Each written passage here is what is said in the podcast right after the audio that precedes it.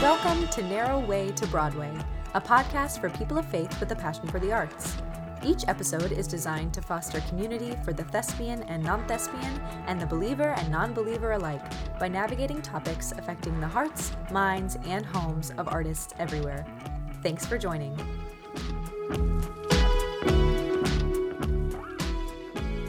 What's up, everyone? Welcome to Narrow Way to Broadway. My name's Philip. I am one of the co hosts of the podcast, and I am just really glad that you have decided to join us to check out what we're what we're doing here. So we are in season four of Narrow Way to Broadway, which is so cool. And who we have today, his name is Kevin Jenkins. A lot of you probably know about already because he is one of the most requested people that we have had to have onto the podcast. So I'm glad that we were able to get some time with you, Kevin, and say hey to the people out on the podcast worlds right now. Hello, everyone. Thank you for having me here, Philip. It's awesome to be here, and I can't wait to um, again to to be a part of this community.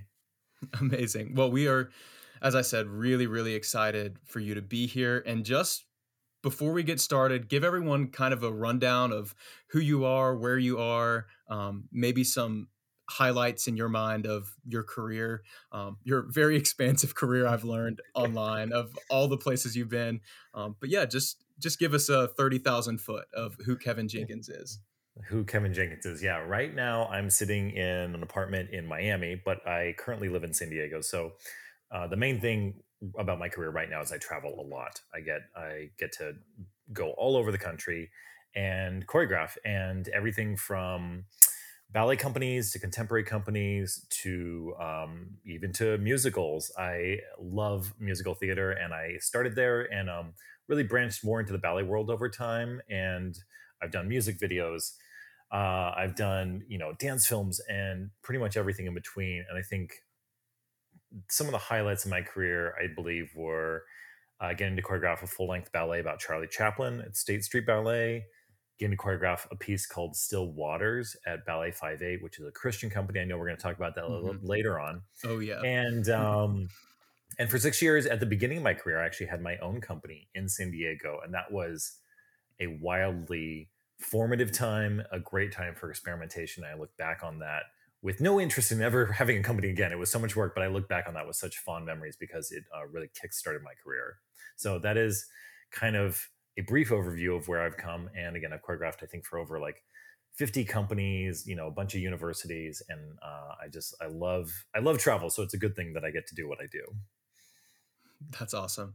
Um, so, I mean, I guess the best place to start is what is it about dancing? When did you get your start dancing? What has kept you dancing and choreographing and um, being involved in this world as an artist? I think what I'll, I'll kind of start in the middle. What keeps me dancing and what got me interested in dancing are the same things. And it's there's no other art form that is such an intellectual and physical pursuit because when you look at the other art forms you know painting uh, even music to a certain extent you know the music is physical to a certain extent but dance is just so wildly physical. I mean you really don't get any more physical than dance. And yet it's also uh, incredibly uh, intellectually demanding when you're choreographing. And so i am so drawn to those two types of things because that's the two sides of my personality. I'm, I'm incredibly physical but i'm also hyper living in my head all the time. And so when I was in college, I uh, I was taking a gymnastics class because I just needed to wake up in the morning for my academics, and that was going to be my PE credit. And one day in gymnastics, I absolutely destroyed both my wrists. And so mm. that was God's first step in pushing me in a place I never would have imagined being. Uh, the next semester, just on a whim, I took a jazz dance class for the same reason, just to wake up in the morning, just to get moving and I absolutely fell in love with it. I was terrible at it. I was so bad. and and I literally got the teacher to flunk me because you couldn't take a class that you had already passed. So I'm like, I need an F in this class because I've got to take jazz one again because I suck. and so he he was he graciously obliged. He flunked me in the class. I took jazz one again. I got a little bit better, you know, and continued on from there. So I didn't start dancing until I was 18. And Wow. Uh, yeah, within about uh 18 month period, I would say I was I was dancing full time at college, and I was enrolled at a performing arts um, studio uh, that was focused solely on training like professional dancers 18 and up. And so i was dancing probably six hours a day at college and then another six hours a day at the performing arts school. Um, you know i was easily dancing 50 hours a week. It was crazy but it made you a lot better really fast uh, and so i just kept going from there and somehow i ended up with a career even though i started incredibly late so um, i think that's what keeps me dancing is just i, I always hope that you know, first of all, as I get older, I hope I can keep, I can dance. You know, the body breaks down a little bit, so every day I'm just so grateful for whatever is working. Mm. Um, and I think the thing that keeps me dancing is the, I'm going to quote Paula. Um, ah, there was an amazing woman, Paula. She's a graphic designer. I forget her last name, but she said, uh, "My greatest hope is that my best work is still ahead of me." Mm. Wow, that's so cool. Honestly, I'm I'm shocked that that you know that 18 years old is when you are getting your start you said you were in gymnastics and things like that is that something you grew up doing or um no do you not think really. that informed actually i wow. i've always been physical i was um you know i would be i would do handstands as a kid and i would do i love doing cartwheels and all this stuff but um, like we we didn't really do organized sports of any mm. kind. Mm. I did yeah. little league one year, so I didn't actually start gymnastics till I was in college. So again, it was more wow. recreational. It wasn't like I had been competing at like you know a really high level, and then all of a sudden I switched over to dance. I really hadn't done anything physical beyond a bunch of you know neighborhood sports up until the point wow. which I started dancing. That is so so cool, Kevin. I think about like myself when I mean my first time really ever being in a dance class, which I mean in high school I was in like show choir and stuff like that nice. and um, you know community theater growing up but what my my first real introduction to dance period was my audition for you know was for theater school oh, and oh, sure. still to this day you know like I I am not a beautiful graceful um, I'm dancer but that's really really you know inspiring to someone i feel like me and i think it's probably the story of a lot of guys that end up in the arts world it especially is. that end up dancing that it's not something that you initially um it, it's not a lot of times the gateway into no. you know the career of dance which I know sometimes can make our friends that are girls that have been doing it since they were oh gosh, itty bitties I know, I not happy. so well, we're sorry you know, if, if you're listening. I know it's a, it's a lot of it's a lot of male privilege to deal with. Yeah. I realize that, um, but I think it's you know it's hard because it's it's weird when it's not something that guys are encouraged to do. Yeah, and so we all have to find our way into it in this random circuitous way because we're not just dropped off at a ballet studio when we're five and it's the the thing to do right we're dropped off at football and and baseball and so to become a dancer it just it's very very rarely your first choice you have to kind of it has to kind of find you yeah i mean i think this moves directly into something that i'd love to to chat about for a second do you think you've ever faced specific challenges being a male dancer um, a person of faith, just in general. I know growing up for me that that was, um, you know, I remember it was maybe in high school. Yeah, it was in high school when a friend of mine's mom owned a dance company and you know they were like i don't i don't know if you should go and like take dance classes even though they're asking mm. because you know what people people might say like that's weird or mm-hmm. my church doesn't really you know might not feel great or your friends and um, have you personally had any experiences with that or walked through those kind of situations with with people you know before? Yeah, you know what's funny is I think because I started so late in life, people are so much more accepting in college. You know, I yeah. think Oh, absolutely. I think you, you, the only the only thing you need to believe that we are all sinful people to our core is just you have to look at kids kids are terrible terrible people you know like and right because you know a, a, boy in your class starts dancing and like your first impulse is just to make fun of him and tear him down right? Wow. Um, yeah. It's right. It's just the way kids are, and so the fact that I didn't start dancing till later saved me from all that. Actually, I, I you know mm-hmm. I started dancing in college where everyone was like super inclusive and really excited for. I mean, especially any uh, anybody who wanted to be a male dancer. Gosh, they needed you, and they gave you you know as much help as they could. So I really sidestepped that, and that was a huge blessing. I feel like where I felt uh, more i don't know what you would call it i suppose discrimination or just an oppressive nature is really more with my faith because mm-hmm. uh, I love the arts world. It's where I live. It's uh, it inspires me, but it is not welcoming to Christians mm-hmm. for the most part. It is, um, you know, it's it's it's made up of people who are awesome, but they tend to have a fairly liberal viewpoint, and I have a fairly liberal viewpoint with lots of things. Um, but I found when I lived in San Francisco specifically, um, it was okay to be anything in San Francisco, just don't be Christian. Mm. And so uh, I really at that time i didn't i didn't really share my faith with a lot of people you know i would sit at you know at the restaurant after shows and i would hear people just you know we would talk about everything and they would just rant and rave about like how terrible christians were not knowing i was a christian and so it wasn't directed at me because it's not like they found out i was christian and they started throwing glass bottles at me but it was just this oppressive nature uh, in the city. And while i love san francisco it was um, one of the greatest places i've ever lived uh, it was it was not welcoming to anyone who was really religious. Mm, yeah, I mean, I've I have felt the the exact same pressure in different places I've been.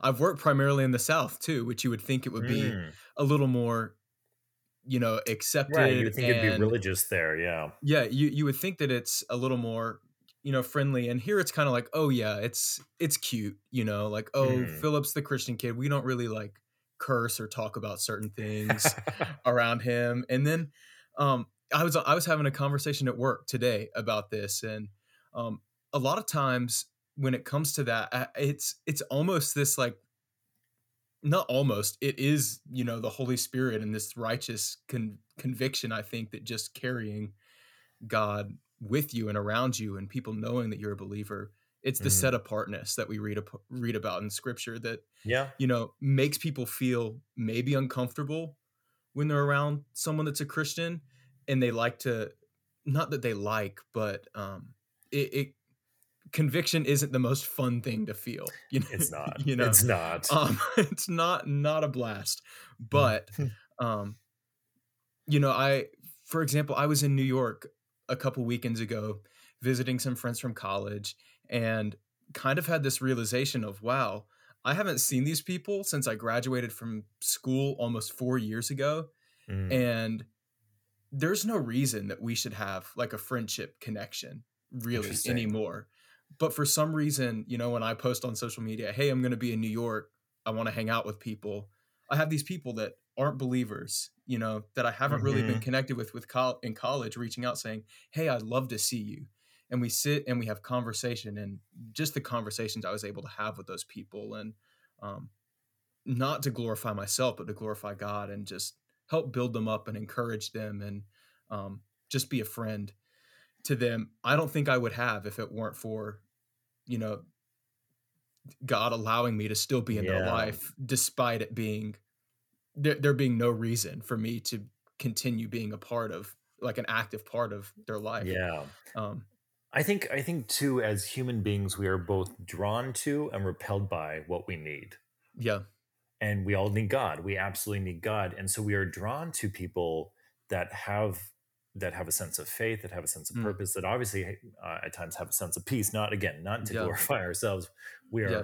all wildly flawed individuals. But um, I think looking back on my time in San Francisco, I think I would be more fearless because I think first of all, I wouldn't have had to put up with a lot of the the the stuff I had to hear. I think I think most of my friends there were actually fairly understanding. I don't think they would mm-hmm. have said the things they said if they knew I was Christian, but I think it would have opened up room where people could ask questions where I could be open about my faith. Not that I necessarily yeah. would have been like walking around preaching all the time, but again, I think uh, it wasn't till till later that I really learned to take the the bushel off of my light, as it were, mm-hmm. and yeah. and not be so afraid of letting it fly because um, I think it can be scary, but but most but all power is scary. Um, yeah, you know, it's especially mm. the power of God, especially the power of God in us, the Holy Spirit working in us. That is scary because it is volatile. Mm. Um, mm. You don't know what's going to happen, but like you were saying sometimes you end up with these relationships where like i don't know why i'm still friends with this person but obviously god is making it so and i i'm just gonna kind of go along for the ride and see what he has in store Absolutely. Um, I want to pivot a little bit here just for a second to talk about um, you know the thing that initially introduced me to who you are and that is the piece still waters that you created um, and you created that back in it was well it premiered back in march of 2020 correct it premiered in march of 2020 about wow. 10 days before the entire world shut down it was literally oh. one of the oh. last ballet performances that happened in the united states wow yeah that is was, unbelievable that was surreal alone. I mean, the experience uh, of creating the ballet was incredible. The experience of seeing it live and then seeing, wow, like that was God let us do that, but that was such a narrow margin. We almost didn't make it. Yeah. Gosh, it's so cool. And honestly, I think a reason why I even came to the knowledge of you is potentially because this was one of the last things that was created and mm. there was footage of it and I was seeing it online at least that the algorithm knew that it would be yeah. something that that i would be interested in seeing um, and it kind of pushed it to the top of mm-hmm. of the surface in the arts and the dance profiles that I follow on Instagram and, and stuff like yeah. that because I wish I could dance like the people in. in oh my videos. gosh! But yeah, um, but yeah, tell us a little bit about Still Waters in general, like how you became inspired by it, what it's even based on, um, as soon as you say what it's based on, people will understand why it's called Still Waters. Um, yes. Um, but yeah, go for it. Yeah, it's based on Psalm 23. You know, the Lord is my shepherd, I shall not want. He maketh me to lie down in green pastures. He leads me beside the still waters. I was literally reading that passage today because it came up in the Bible app. And um, it's, I mean, Psalm 23, it's, it's, like saying the Mona Lisa is your favorite painting. It's it's such a cliche to say that's my favorite passage, but it one thousand percent is. Psalm twenty three is full on my favorite passage in the Bible because every time I go through a different season, there's something in there that I actually did. I'm like, oh wow, this verse is reaching out to me and speaking to me. And literally this morning I was reading it. I was like, oh wow, I'm even getting new things from it today.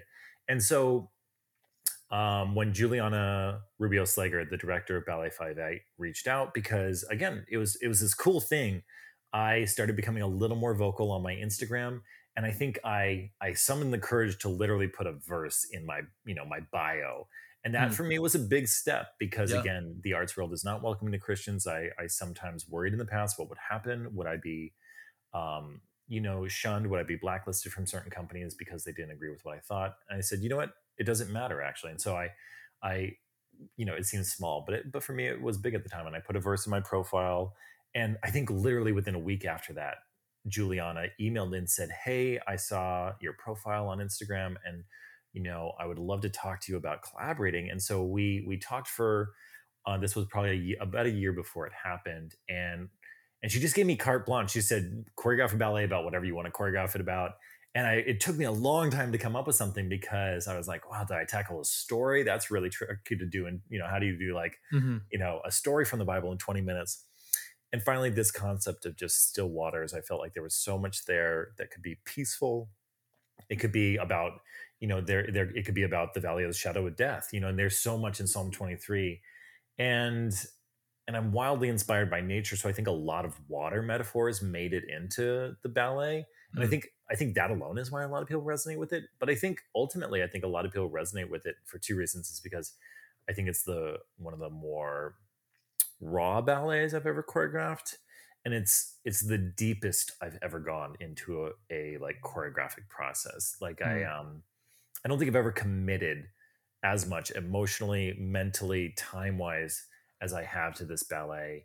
Mm. And that's not to say like um, you know, just by working hard, things will be better. Sometimes the harder I work, the worse things are. You know, it, yeah. it's it was it's you know, right as, as an artist, it's an interesting paradigm. But this one, I just I just really I was just like, okay, Lord, you got to carry me through this. And I I don't even remember a lot of the her- rehearsal process. It was very taxing for me because um, it was it was something I wasn't familiar with. I'm not actually great at moving big groups around on the stage, which is probably hilarious to anyone who looks at Still Waters because it's nothing but big groups moving around on stage. I, am cackling hearing you say yeah it's just it's it really pushed me out of my comfort zone and that was part of the point is i really wanted to i mean uh short story about it there was this one section and i was i was like you know i'm gonna choreograph this section and i had this vision of sort of like a, a V of flying geese, you know, how they fly in a v. Mhm. And I had this vision of like this group of dancers that starts in a line and the middle person steps out and then the two people next to her step out and then the two people next to them. And we slowly create this V and then it folds back in on itself. And again, I would spend hours just like listening to the music and trying and like and these these images would come to my head and I'd record them all and then I'd use them the next day. And I choreographed this section where it's literally just a bunch of people walking on stage in this V. And it was just so beautiful. And I was like, oh my gosh, this is amazing. Like this might be one of the best things I've ever choreographed, which is saying something because for me, I really love fast, intricate movement. I'm a little OCD, you know, I I like things that keep my attention. And so I've always strayed away from like quiet, calm things. And so this Mm. not only was this um, this piece a departure for me because it was a huge group of people and I'm used to working with smaller groups, but just even in the very nature of what it was, it was a lot slower and it had to, I think, pull people in because of the the the nature of how an ensemble works rather than the intricacy of what one dancer can do. Mhm. And and I just fell in love with this walking section. I was like, you know what, I want to post this on Instagram. And not that um not that posting things online and how people react is the end all but I'm, I'm cautious about how i post things online because i realize it affects me as an artist and so sometimes Yeah.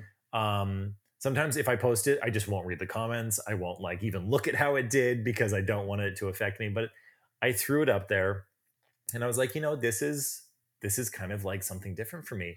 And everyone loved it like of everything i've ever posted online this one walking section just it seemed to speak to people. It seemed to speak to this need for like peace and calm and and honestly everything i've put up from this ballet online people just write in and they're so touched by it um you know one one person wrote in they said you know my grandfather just passed away two days ago and i've been sitting with my grandmother for the last 48 hours and i was on instagram this morning and i showed her the clip of it, still waters that you put up and it was the first time that we both felt like there was hope that there was Wow. that there was something beyond the grief we're feeling right now and i can't tell you how many people have said stuff like that which again speaks more speaks way more to god's power than me because a as an artist like i don't even remember really choreographing the ballet. I have to give all the credit to god. And obviously Yeah. as artists we put in the work but um but god did something amazing with still waters. And then like i was saying we premiered it and about maybe 10 days later i think it was actually closer to a week the entire world shut down. And and i and i had this cool moment um sitting in the theater watching the tech rehearsal. Uh, i've never been a big fan of watching performances. I get a little too um, self-conscious about seeing my Mhm. work on stage so I, I love the tech rehearsals and everyone's just on stage and snaker is just walking stuff. But i just watched the whole ballet and i had this thought. I thought you know what? If this is the last thing i ever choreograph in my entire life i will feel that god has given me everything i needed. This i am fulfilled as an artist. Like this is i'm good.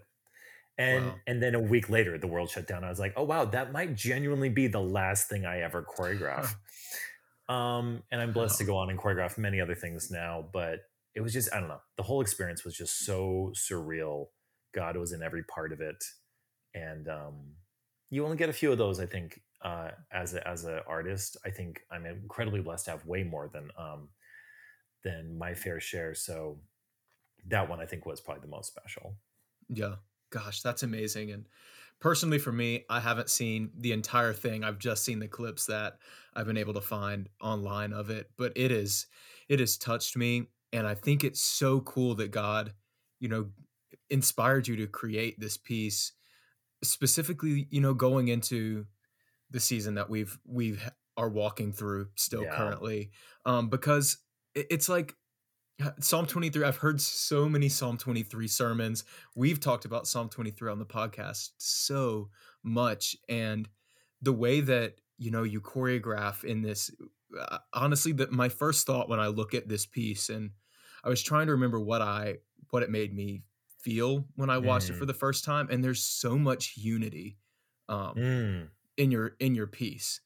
And I think that's just so beautiful that that's what God inspired you with for it to represent Yeah. this scripture and to carry people into you know this valley of the shadow of death that we Yeah. that we're still in and I think I what, just want to um say thank you for that. It's Oh it's gosh. really special. Yes. No, thank I mean, thank you. I, it's I think uh, when I was when I was planning it out, there's always this part of my brain where it's like, okay, I have a concept. How do I translate that to dance? Because dance is not literal, right? It's different than I have a feeling. I'm going to write a song about it, and there's lyrics Mm. where the audience will understand what I'm feeling. So it's tricky to convey that through dance. It's one of the least literal art forms out there, and in thinking about Psalm 23 and thinking about, you know, I got this vision of the valley and I sort of had this feeling of Mm. sort of like a, like a, almost like a uh, inverted triangle, you know, you're Yeah. walking through like a chasm as it were. So I, I use the image of a, of a, you know, sort of like that, that flock of geese, that triangle look. Mhm. But I also realize that the thing that gets us through the valley of shadow of death, of course, is God, but a lot of times it's community. Mhm. And so I would sometimes use the dancers as this sense of support, as this sense of um, cohesive, just love and care. They were sort of surrounding the main character, Yeah. um, who, who was obviously kind of the one going through it, things most of the time. And yeah, and I think that ended up speaking to people because and I think too, uh, going back to what I was saying earlier, is I found my voice as a choreographer using large groups. I think I like doing different things with large groups than a lot of choreographers do. I don't like a lot of like, you know, like you do one thing, you do another thing, you do another Mhm. thing. I like I like a lot of unison. I think it shows the beauty of like how powerful it is when like 15 Mhm. people come together on stage and do one motion. It's really Yeah. really powerful. And again, that's that is a part of I think getting through the valley of the shadow of death is we need people. Yeah. Gosh, that's so good, Kevin. Um, just one like practical question that I am thinking about is I know a lot of times my friends that are dancers are, um, you know, choreographing pieces for themselves for dance reels or, um, you know, the theater company they're working for will say like, "Hey, we're going to do a dance showcase for our summer season or whatever we're Yeah. working on," um, and they get a chance to choreograph then, and they're always like, "Man, I wish I got the chance to." to choreograph more how do you do it like how do you figure out how to do that you have any i'm sure you get this question all the time like how Yeah. did, how did you find your way to becoming um more of a choreographer i guess just from what i'm seeing online than a dancer Yeah, it's it's it's such a challenge. It's one of the few art forms I think where there's not a very clear path. Right? You you've you've been in musical theater, so Mhm. the way to get a job in a musical theater is you show up to auditions, right? It's very it's not it's not an easy road, but it's a very clear road to a certain extent. Um and same thing for dancers. Dancers know to show up to auditions. Again, you send your reels to company. And for choreographers, they, I was like, where's the manual? Has anyone written a manual on this? Does anyone have any idea how to do this? And it turns out there's not like a very codified system. So yeah, I love giving dancers advice because I don't feel like they should have to struggle through what I struggled through. I think that's a little unfair. I think I think someone should have written a manual at some point. So um so i'm just sort of like verbally writing it throughout my life Yeah. so yeah the the path is um is actually fairly simple. You just have to do a couple things. You have to choreograph a bunch. And i think sometimes as dancers we wait to have opportunities to choreograph and you can't do that because those may never come. They may be few and far between. If nothing else choreograph on yourself. If you're not a very good dancer which quite frankly some choreographers are not the best dancers. I'm not the greatest dancer in the entire world. Um, the dancers I work with are far better than me. So go out and find dancers that are better than you and convince Mhm. them through, you know, pizza or, you know, telling them you can dog sit, dog sit for them. yeah Um, you know, pay them if you need to, whatever, you know, I mean, I know when I was young, I just, sometimes I just, I would just ask. And a lot of dancers, you know, they're like, they just want to dance. And so if you catch them when they're not that busy and just be like, hey, do you want to hang out for two or three hours in the studio and just work on something? half the time they'll do it just for fun. And so I just started doing that. And then I, I did form my own company, which became my platform for um, generating work, for finding my voice as an artist. To be honest, I think there is simpler ways. I don't think you have to form a company. Forming a company involves a lot more than choreographing, and all I really wanted to do was choreograph. So that's that's why I folded the company after six years. I was like, I don't really actually want to direct a company. I just want to choreograph. But the point is, you just have to find ways to choreograph. Um, Yeah. And eventually, I think sometimes you have to like fundraise. You know, like find a way to like rent a theater and like get a video of a good piece, a piece that you are Mm. proud of, a piece that you can market, and then market it. You know, send it to companies, send it to dance companies that you think would, you know, stylistically be in your vein, some somewhere that's going to fit, and you know, send them an email, follow up. You know, um, don't don't harass them, but be be persistent. I think you have to you don't have to shout, but you definitely need to speak loudly to be heard at this point. There's a lot of Mm. choreographers out there. In in 2014, Forbes listed as the number one most competitive job in the US. Forbes magazine said there's nothing more competitive than being a choreographer. And Wow. that says it all. I mean, it's it's a it's a tough industry. And um and from the artistic side, so that's practical advice is just far as like how to get your choreography seen out there. I will give you one piece of practical advice on the artistic side. Uh, this is what changed for me um, and really catapulted me, I think, to a different level. And this is honestly the main technique that that I use to to create still waters is a technique called dreamscaping. It's not a very well known concept, but it's something most of us do without thinking about it. And you know, I put on music and I see dance in my head, and I, I've talked to a lot of dancers. Most dancers, this happens to them at times. And I had an epiphany a while back, and I was like, oh, you know what? Like the dance I see in my head is actually better than the dance I'm creating in rehearsal right now. Mm. So, so the only thing that's gonna it's that's gonna be needed for me to become a much better choreographer is I just have to remember what's happening in my head. I just have to tap into this side because, again, God, you know, the more we learn about the about the brain, the more blown away we are. There's so much going on in our brain that is so much more powerful than just the the the logical thoughts we can think up ourselves. There's so much creativity hidden in our brain, and so when we let go and kind of tap into that, whether it's going for a long walk, listening to music, um, I honestly get a lot of my best ideas when I'm driving in the car, when I'm on a train, when I'm on Mhm. a plane, when I'm just in the shower. Some a lot of times it's when I'm going to sleep, which drives me nuts yeah. um, but you know you know it's that it's that concept that when your brain is you give yourself space and time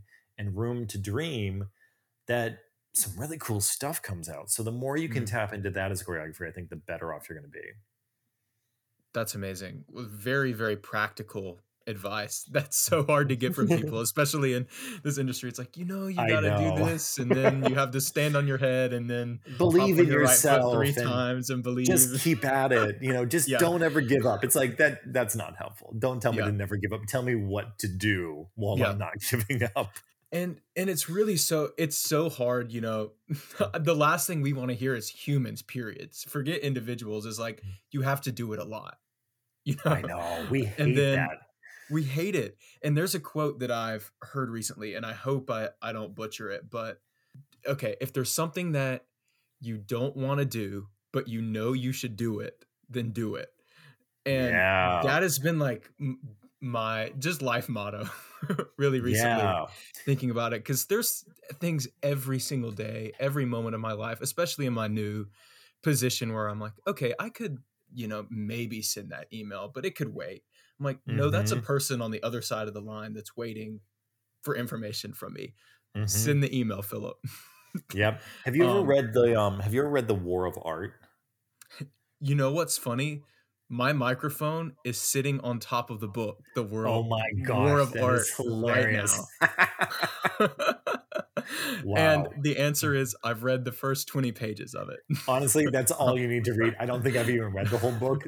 I mean, it's it's maybe 100 pages in the entire concept. It comes down to if there is something that you are terrified of doing, but you know you need to do, do it because we are the more the more we need to do something, the more we're terrified of it. So actually, if you start viewing that fear as basically uh, a big X on the map, that's where the treasure is, right? Yes. So you know, for me, um, for me, what I am most terrified of. This is going to sound funny. I am most terrified of prepping choreography before I go into rehearsal Mm, and um, I think I think the reason would be is when I first of all I actually I think it is a good thing I I choreograph most of my stuff in the moment I think for the most Yeah. part that is a good thing but there is a level sometimes to which I need to go that I need to really prep ahead of time and like when I was choreographing Chaplin that meant you know, I would go home from rehearsal in the afternoon, I would take a two hour nap, and then I would go back to the studio and I wouldn't leave the studio till like 2 a.m. And and you know, that was what it took for me to get to the level I wanted to do. But I was terrified every night driving to the studio. Every Yeah. day, every day before Still Waters, I would sit and map out the ballet. And for some reason I was just terrified of it. But you know what happened is great stuff happened. And it's it's always those things where just like, oh, I'm so terrified of doing this. It's like use that as a beacon. It's like, oh, okay, well, that's absolutely what I should do. Yeah. Gosh, that's so cool, Kevin. Um, we talk about Run to the Fear here on the podcast. We even have posts on social media. It kind of encapsulates everything that we just talked about. So Yeah. run to the fear, do those hard things. Um, and That's the perfect way of Yeah. putting it. That's a perfect way of putting it. Yeah. so is there anything that you're working on right now that like you can share about or something that you've just gotten finished working on that you're excited about right now in your career? Yeah, the the ballet I'm working on literally right this moment is is the longest ballet I've ever choreographed, so that's exciting. Okay. And it's been in the works I think for like 3 years. And so, you know, of course it got sidelined by the pandemic, but it is um it's I started working on it around the same time as Still Waters and it's a piece called Deco. And that is both a reference to Art Deco, and it's also an acronym that we decided stands for Dance of Eclectic Cultural Origin, and it's a piece about Miami. And uh, it, yeah, it came about because I'd worked with this company here in Miami uh, called Dimensions Dance Theater of Miami, and two former Miami City Ballet dancers founded it, and the company just blew up in the first five years. Like really, really amazing stuff happened, and so we had collaborated once and then we had talked about collaborating again and we were trying to figure out what we wanted to do it about and here in miami it's just there's so many uh, different cultural groups and you know like half the people in the company are cuban and then you know like half of them are you know just like caucasian and just like we're from all over like totally different people um, that make up this amalgamation of artists and that's also very indicative of miami itself it's just so many cultures living in the same place I don't think there's anywhere like it in the US, honestly. And so um, I found this piece of music by Arturo Marquez, and it has this, it's orchestral, but it has this very Latin feel. So I thought, oh my gosh, if I was ever going to choreograph to this piece, I feel like Dimensions would be the company to do it Hmm. because they could really, they could really go nuts. And, you know, I've got a jazz background. And so I was like, oh my gosh, we can like make it really like a jazz ballet. It won't be classical. It'll just like, it'll be so much fun. And so we started diving into it. Uh, we got a really, really amazing grant for it from the Knight Foundation here that basically is funding most of it. Um, there's a set designer creating a backdrop, and there's a, an amazing costume designer creating specific costumes for it. So it's been this huge collaboration that, again, has been wildly derailed by COVID. Mhm. Um, but I am finally back in Miami. I just completed, I think, my fourth week of rehearsals, and we have three more weeks to go wow. uh, and it's going to be a 40 minute ballet and it's just going to be kind of all these vignettes about miami and um, you know there's this um, there's a lot of again a lot of art deco in the buildings here in miami when you look at the Hmm. older structures and so i replicate that in some of the, the forms we take on stage there's it's it's very there's just a lot of interesting lines i think in the creation and that kind of reflects the deco but then also there's it's miami i mean miami is crazy and Miami is like this amazing place. It's also like, you know, it's just so bonkers. And so I was like, how do I capture this? You know, there's like hurricanes here, there's horrendous traffic, you know, it's all about the beaches. Like Miami is so many different things. And I really I think it's about 11 sections make up the ballet. And we, you know, we just started running it this week. And honestly, I'm so excited about it. It it really, I think, is one of the best things I've ever done. And and I think part of it became better than it was going to be because of COVID. Because Yeah. you know, every, everyone who watches my stuff online, you've probably seen me do a, again a lot of detailed, intricate, very musical work. That's that's sort of my signature. And coming back after COVID, I think we had the original cast was eight people, and I think we had two people left of that original cast. You know, because of COVID, half the company had to move on to other things and find other jobs, and like people just like decided they were going to retire. You know, like all this craziness. So we kind of had to build the ballet back from scratch. And so I had to move really fast. And you can't create a lot of really, really intricate, detailed work really, really fast. And Yeah. so you know, I already had half the ballet created. And so the new half, I think, is so different than most of the things I've done. It's like wild and kind of uninhibited you know like I, I just I, I just give the dancers like i'm just like okay i want people like running across the stage okay now everyone like everyone turn on two and run up stage you know it's just i'm trying to try different things because we just have to get the ballet done but what's happening is i'm i'm really i think growing as an artist which is the yeah. most exciting thing right um so i think cool. i think especially once you've had a career for a while it's it's scary to change because at this point my livelihood is literally linked to my ability to choreograph right if mm. i choreograph horrendous work for the next two years like no one's going to hire me ever again you know what i mean that's that's a reality i deal with and so yeah. there's a there's a part of me that's always afraid of trying new things but again like we were just saying like running towards that fear is so valuable because whether you fail or not you will find out so much new stuff and I think at that point it's hard to view it as failure. I think any learning experience can't be viewed as failure. Uh, and so I'm learning so much here. It's amazing. I'm super excited for the premiere on November 13th uh, here in Miami. And, um, you know, just kind of like buckling down and trying to stay focused and trying to get enough sleep in the process. Awesome. Oh, that's so cool. Well, to wrap things up, this is a pretty loaded question, but we love to end this way.